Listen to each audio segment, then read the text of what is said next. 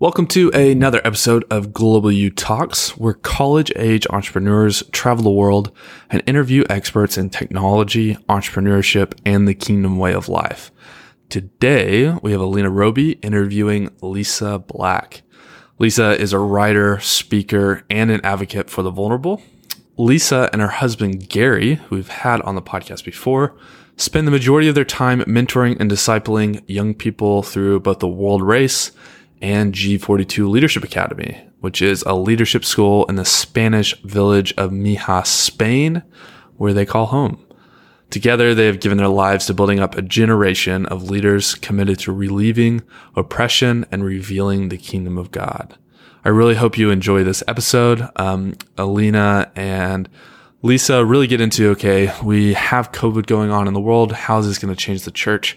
How do we go through it? And then Lisa also gives a lot of advice to our students who are making that transition from the Global U classroom, where they're surrounded by peers just like themselves, back into the world. And how do they make that transition well, especially as COVID is going on at the moment. So I hope you enjoy this episode. There's a lot of wisdom.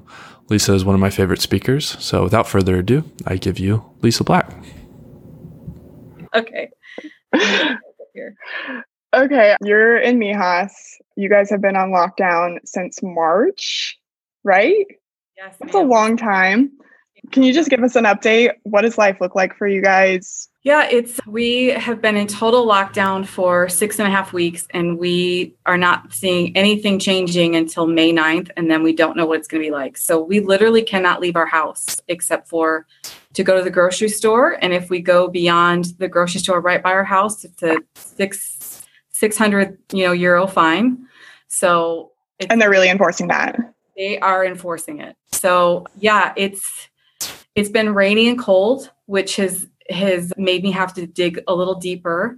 But when we first found out we were going in lockdown, we'd only been in class for 2 weeks. So we were just getting to know our new class, and they have been amazing. We have 3 houses full of classes. I mean, really full.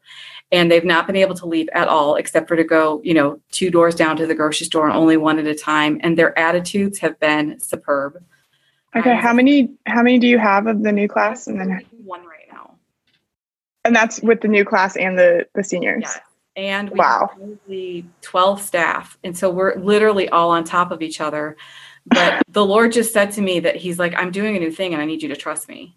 Mm-hmm. And so teaching, from your home office is different, because you can't connect with the people, you can't touch the people, you can't, but it's been amazing. People are getting healed and set free, and our teachers are showing up, and we're still discipling and mentoring, and it's been great.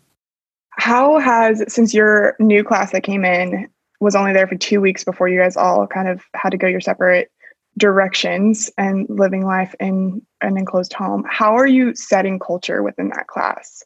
Is it a lot of like the seniors helping out with that, or how are they learning like the DNA of G42 without all being together?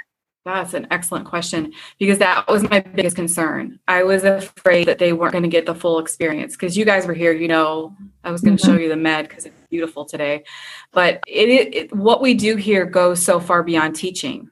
We actually impart, and we spend time together, we eat meals together, and everything that's really our community happens around the table. So we have done that anyway. We have set up our Zoom calls like this, and we have meals together.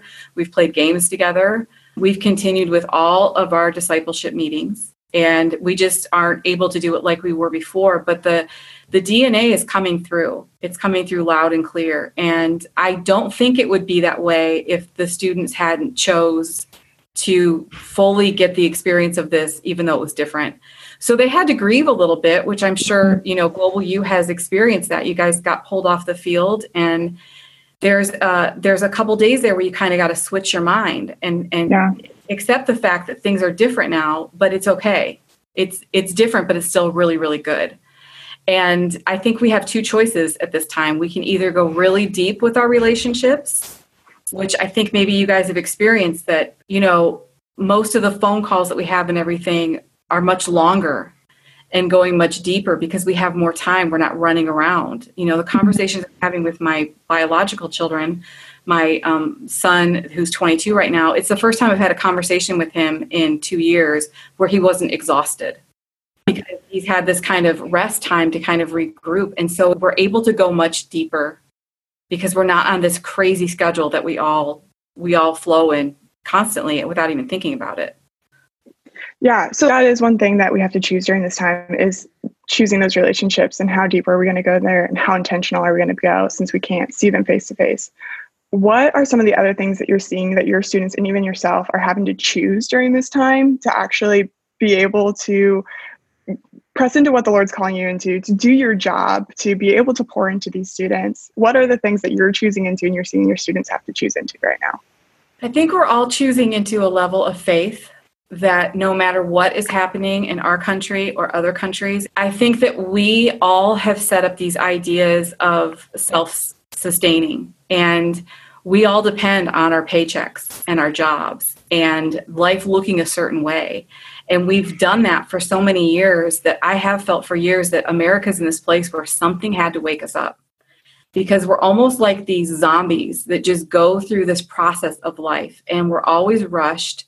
We often don't slow down to look around us and see the people around us. And, you know, here every night at 8 o'clock, the whole village comes out on their balconies. And it started for like 10 minutes where we'd clap because the healthcare workers were changing their shifts. Yeah. But it's gone. Now it's like 8 o'clock till 10 o'clock. And people are dancing on their balconies and they're waving their flags. And the police officers, who generally have not been super friendly the whole time we've lived here. They're just kind of stoic. They're honking. They're getting out of their cars. They're singing happy birthday to villagers. And I see the way that the spirit of people is coming alive again. And I have neighbors here that have kind of really not made eye contact with me in 5 years. Now they're hanging out their balconies and we're smiling at each other and waving to each other and blowing each other kisses. And all of a sudden it's like we've all been reduced to our humanity. Yeah. Like, it doesn't matter what color you are, what culture you are, where you grew up with, like, all of a sudden we're all just all human. And I've heard a couple, you know, TV preachers say, don't get wrapped up in this unity of being human. If God's not in it, then it's not real and it's not good. If God's not in the unity of being human, I don't know where he is. Yeah. We started as the human race and we end up as the human race. And I think that's what we're all coming back to. So for me, it's just the looking up and kind of looking at my life and seeing how I was living it.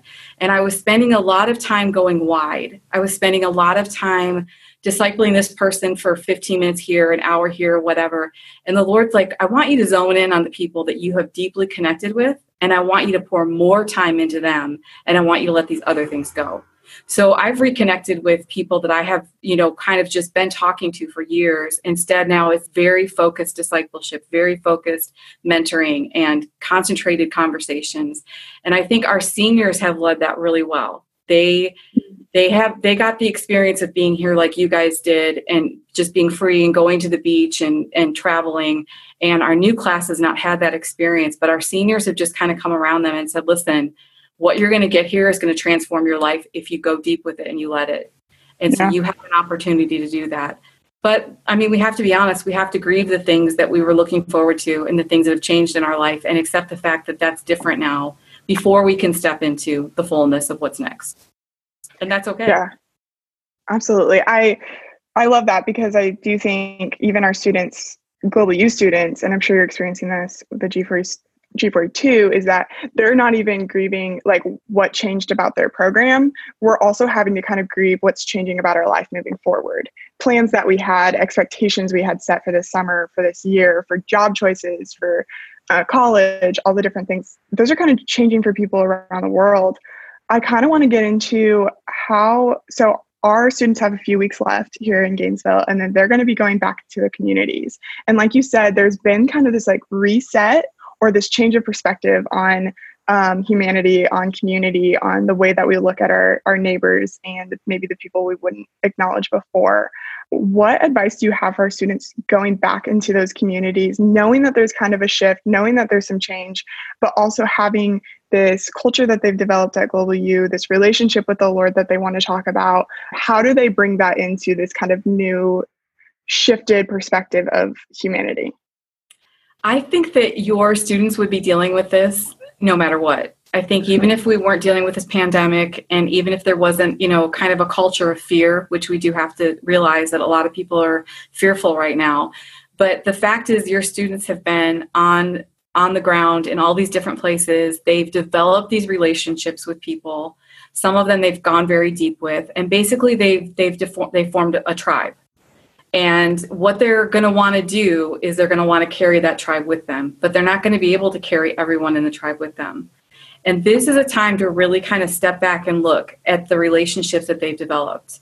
And honestly, if they each leave with one relationship that's deep and real and possibly a lifelong covenant, that's gold. And if they can stay focused on that relationship to keep them connected to the bigger tribe, they'll be fine, because we always want to go out 2x2. It's when we get alone, we get isolated, that it's a little scary.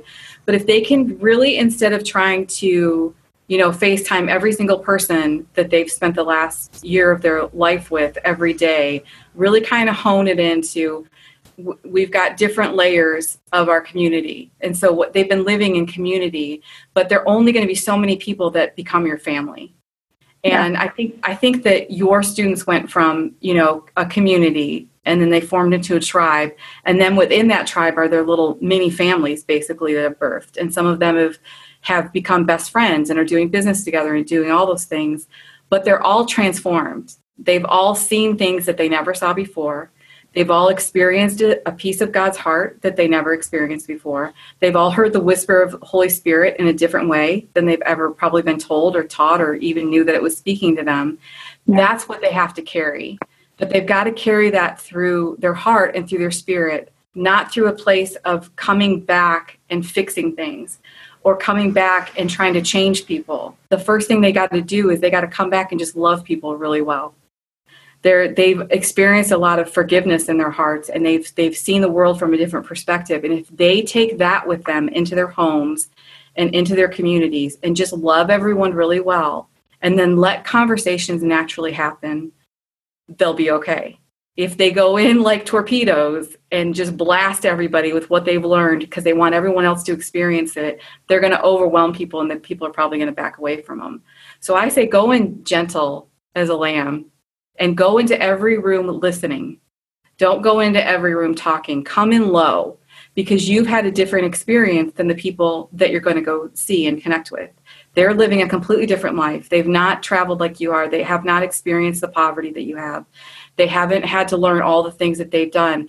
They won't realize how transformed they are until they get back. And then they'll realize, I'm actually a different person now because of this experience. But the way that we show that to people has to be gentle and kind. And it's great that they're excited and they want to share what they've learned with everyone, but they just have to be careful the way that they do it, because people open up. When you start listening, people will open up and they'll start talking. But if we go into every place that we go just preaching or telling people, they're going to shut down because it's just too overwhelming for people. So they need to stay connected for sure to those people that are understanding their language right now and understand what they've been through for sure. Okay, I've got one more question, and then we're going to open it up to the students to ask you some things. Do you feel like people going back into these communities, these conversations that you're talking about, going and listening, do you think those people are going to be more or less receptive to hear about these experiences, to hear about what the Lord's doing around the world? Do you think they're more or less receptive to that because of the fear that's in the world, because of COVID, and just the changes that are happening in their own life and around the world? I mean, it's...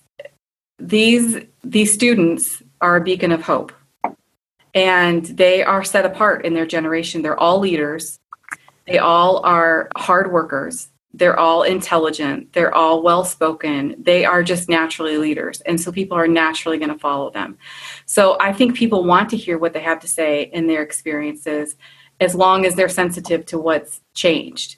Because a lot of times people assume they know what we've been through, or maybe they saw a lot of Instagram pictures and they're like, you guys just ate different kinds of food and experienced different stuff. Like, I've been stuck in my house. You don't even know, you don't have any idea what's actually happening in this country. And so we just have to be sensitive to that. But I think absolutely that they're going to bring hope back to their whole generation is hope. Yeah. This is the generation that's going to step into things that other generations have not had an opportunity to do. This is their time. This is a time to be an entrepreneur. This is a time to help people think differently. So I think a lot of the strategies that they've learned this past year are things that they can take into their communities and say, listen, all we have to do is think differently and ask different questions. But we absolutely are not just going to survive this. We're going to thrive in this time. They have that in them for sure. Yeah. That's so good. I hope they feel inspired. I do. Oh, good. Jacob, can we go ahead and bring in the class and we can open up for some questions? I guess one question I do have is going into church. What is some advice that you have for us coming in more so on the aspect of having a heart of there is more and there is this version of church that I've experienced that I really want for you. But again, you said that coming in low and coming in not wanting to change people, but having that heart for them at the same time. Just try to remember your view of the world before certain things were revealed to you. You know, I mean, the way that most of us were brought up, that's all that we know. And so we have people in their 50s, 60s, 70s. That's all that they know, that church looks like this. And they'll fight for it because it's become a part of their identity. So when we come against that, a lot of times we're coming against someone's actual identity and they take it very personally. You can share what you've experienced everywhere that you go. You can lead anything you want anywhere that you go. Church isn't necessarily the only vehicle for you to express what you've learned. So I have my whole life, I've led things in my home. I've invited young women into my home and said, I've got tea and cookies. Let's talk. You know, it's just make it comfortable. Bring people your own age into your experience and just start opening the doors for that. But as far as, you know, big ministries that are functioning one way, you have an opportunity to judge them, which we often do, or you have an opportunity to really love them and pray for them. Mm-hmm. And I like to start everything with prayer. Seek first the kingdom. And if the Lord wants to bring change there, he's going to bring change there. And you might be the agent for that, but I would go in very humbly and spend a lot of time in prayer and ask when and how. Mm-hmm. Before you make any kind of moves, ask when and how. And if you do get an opportunity to stand up in front of your church and share your experience, go for it. And share what you experienced without putting down where they're at. Just, this is my experience. This is something I learned. This is something I say a lot. I don't know how people can be offended by it, but the truth is, when I was in religion, I really thought everything was about right and wrong. And now I know everything's about life and death. Mm-hmm. And I know that the cross is all about love. It's all about Jesus. And so very few people are offended by Jesus in a church. And if you stay focused on what he accomplished on the cross and what he's done in your life, no one can argue with that. That's really good. Yeah. And be you. Be authentically you. Because can't you tell when someone's trying to get you to think the way they're thinking? Mm-hmm. And can't you tell when someone's just listening to you and actually cares about you as a human being? Mm-hmm. Who do you trust and who do you want to spend more time with? Thank you. You're welcome, babe. I'm personally just in the topic of like transitioning back home and how to, like, I'm really just like soaking everything you're saying. So any more just things on that topic are really helpful, because that's something I've been thinking a lot about, like even, you know, going from community tribe to family, and your husband's talked a lot about like covenant relationships and what that means, what that was like for the boys versus bringing the wives in. I know those aren't really questions, but those are just like conversations that I've been in my head and different people. Yeah. So let's start with the word transition. I'm going to give you a word picture for that. So you guys are in transition right now. So those of you women who ever decide that you want to physically give birth to a child, when you go into labor, you're going to have some pain. Now, have any of you had any pain this last year? Yes. A little bit, right? You've had some growth pains and some things have been happening. So when a baby is fully formed and fully ready to be expelled into the world, the mother is going to feel intense pain, and that's called transition. That's literally what they call it. Let me tell you, it's like someone squeezing your arm versus a vice coming around your entire body and squeezing you. That's what transition feels like. But that's when the most movement happens. Mm-hmm. Everything starts to squeeze. It's much more painful. It's very uncomfortable. And you have to change your body to get in a birth position because you're getting ready to give birth to a human being. That's exactly where you guys are right now. You are in the transition phase. So expect some pain, but know that the pain is actually bringing you something on the other side. So when you first re-engage with your families, you're going to feel a little, when I first got back from Africa, I had three of my kids with me. Yes, three of my kids, and Gary had three still in Africa. And my mother would just be talking to me and I would just start crying. And she was like, you need to see a psychologist. There's something really wrong with you. And I didn't have anyone to talk to about this change. But I was overwhelmed with how much my life had changed. I was overwhelmed with the things that I'd seen that I hadn't really processed while we were on the field. And then I was overwhelmed with God's goodness. I was so in love with what he did in my life and my heart. But what manifested out of that was a lot of tears. And so I went for a lot of walks by myself and just cried because I had to grieve the fact that we left Africa. We left our friends. We left a bunch of orphans that were very dependent on us. Half my family was still there. It was a complete life shift like this. Like, you know, you're living out there, you're in the dirt, you're with orphans all day. And then all of a sudden I'm in this $500,000 house in America with the mountains, and there's more food than I know what to do with and more people than I just didn't know what to do with it all. And there is a little bit of a culture shock. You guys you've become different people, and you probably won't realize how much you've personally changed until you get around other people. So take the transition for what it is. Allow yourself the opportunity to grieve what you've lost, because loss is not a bad thing. It's part of life. But you'll never be with this group of people again in this kind of life situation. And as much as a lot of things have driven you crazy, and probably some people you can't wait to get away from, there's people you're going to miss. And whether you guys realize it or not, because you've developed your own tribe, you guys have your own language. You guys are going to have little jokes among yourself that I'm like, tell me what that's about. What's so funny about that? You know, there's little things you say, like, what's the one thing you guys always say? Make choices, right? You don't say make good choices. You just say make choices. Whenever I think of you guys, I always think that. But that's something sacred within this tribe. And when you get home and your dad gets ready to leave for work and you say, make choices, he's going to be like, why are you talking to me like this? You're speaking a different language. So it's just accepting the fact that this is not going to be easy, but it is going to be good. And have grace for yourself in it. Like, I know that you guys are entrepreneurial and you want to hit the ground running. I promise you, you're going to run over everybody in your life if you don't take a minute to breathe, and you don't take a minute to grieve, and you don't take a minute to accept the goodbyes and accept that life is different. And just take your time. I know you think you're in a hurry. Trust me, you're going to have a long life on this earth, and you're going to get to do all the things at some point, but you're not going to be able to do it in the first 12 hours you're home. It's just not going to happen. I have a question about transition. I probably didn't do it the best when I came off my race. I had the opposite effect. Instead of talking about my experience, I totally forgot it happened. How do you invite the people I probably wrote off as ignorant for not knowing my experience? I know that's wrong of me looking back on that, but how do I invite them to be this family you're talking about? Can I be really honest with you, sweetheart? Yes. Nobody cares. Yeah. Nobody cares. Your mom might care. Yeah. That's what moms do. But just accept right now, people really don't care. They're all going to ask you the same question. What country did you like the best? What food was the weirdest? Blah, blah, blah. Yeah.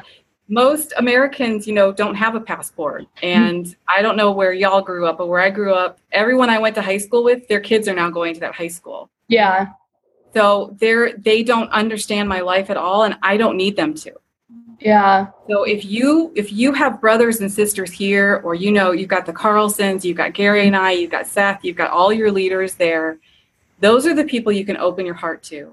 Those are the people that you can explain, listen, I'm struggling with this, or I'm seeing the world differently. And you're kind of going in as a foreigner again, even though it's, your own community, your own country, your own neighborhood or whatever, you are different. There will be some people that will be intrigued and ask you questions, but most people really won't care. Mm-hmm. They won't really even understand what you did or what you went through. The best way for you to transform people's lives is for them to see how you've been transformed. Yeah. And that's going to be the way that you treat people. It's going to be the way you talk to people. It's going to be the forgiveness that you walk in. It's going to be, you know, the best thing to do with other people is ask them questions about themselves, because everyone loves to talk about themselves. And so understand now and accept now that most people are not going to ask you the right questions. Mm-hmm. And they really don't care what your answers are. Mm-hmm. There's very few people that are going to care. Oh, I actually have a quick one, I think. So I think so much of obviously what brings communities like racing communities and like Global U and all these things together in such a powerful way is the experience that we all go through together.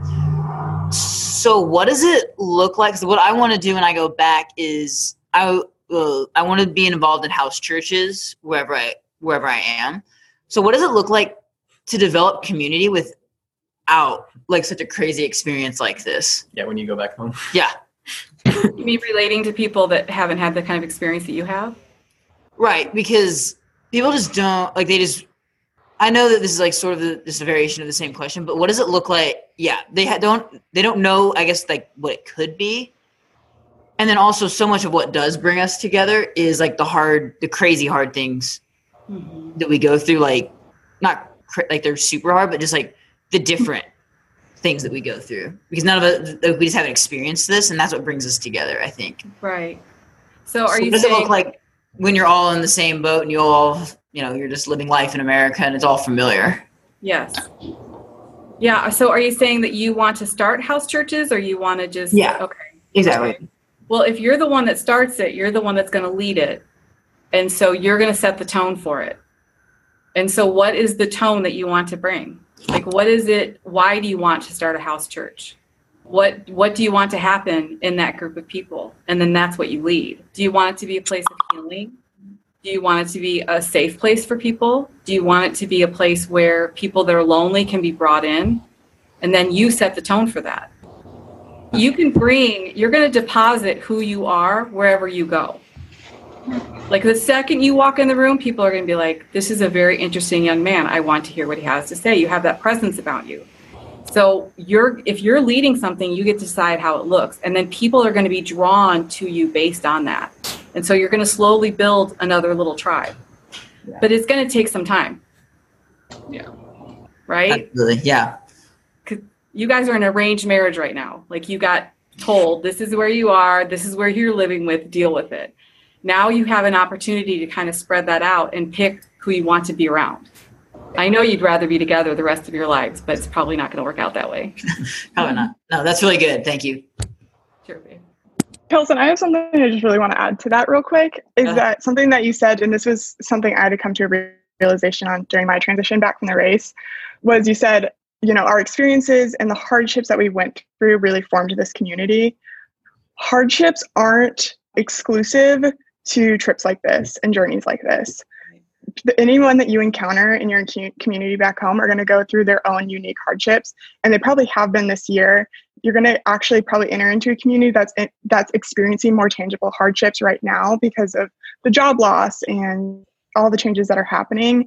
So I guess my advice would be like, don't discount the hardships that have been happening here and the way that brings people together also. Because yeah, I agree that like, you guys going through these things together brings you together in a very unique way, but having that empathy and being able to meet people where they're at in your communities there and recognizing that it's also hard and the journey that they're on will also bring people together in that way. And that's a really cool place to start, is with that level of empathy and meeting people where they're at. Yeah. Thank you. Okay, Lisa, I want to give you the last word, and then Raymer, can I have you pray for Lisa before we close? Just to wrap up that last little bit that you said, Alina, that was really good, is that this is what I think is happening on the earth, is that we are all coming back to just the basics of humanity. And one thing all humanity comes, you know, in common with is we all go through pain. We all experience disappointment. We all experience grief. We all experience really exciting, beautiful times of our lives. And we can relate to each other on that level. And then everything else comes out of that. But God created us and put us on this earth as humans because he wanted us to have a human experience. We are ordinary humans who serve an extraordinary God who does extraordinary things through people. He chose to work through us. So you are an agent of the embodiment of Jesus Christ everywhere that you go. That's what flows out of you guys. That's your fragrance. That's who you are. So you should be able to relate to any human being anywhere on the earth. When you take it right back down to the very simplicity, if they've never traveled, if they've never lived in a group setting, if they've never wanted to be an entrepreneurial, you're all human beings. And I know you guys all have stories.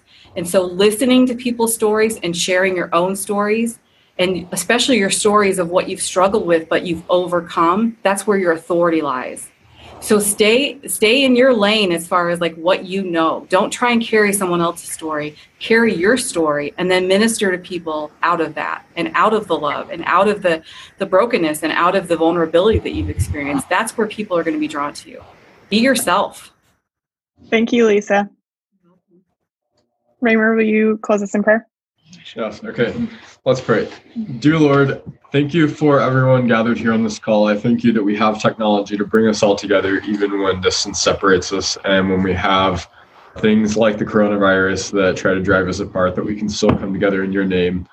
Lord, I thank you for Miss Lisa and just the wisdom and the power that she carries and the way that she pours into us so well and the way that she loves us so well. And I pray that we would just receive that with open hearts, that we would really just absorb what you want to say to us about how we should enter back into our homes and into our old friendships and just love them well and just be able to show them your love, that it is transformative and that there is something different, there is something more, and that it's an invitation and that we can just, well, and in Jesus' name I pray. Amen. Amen. Thank you. Love you guys. Reach out. Thank you. Thank you.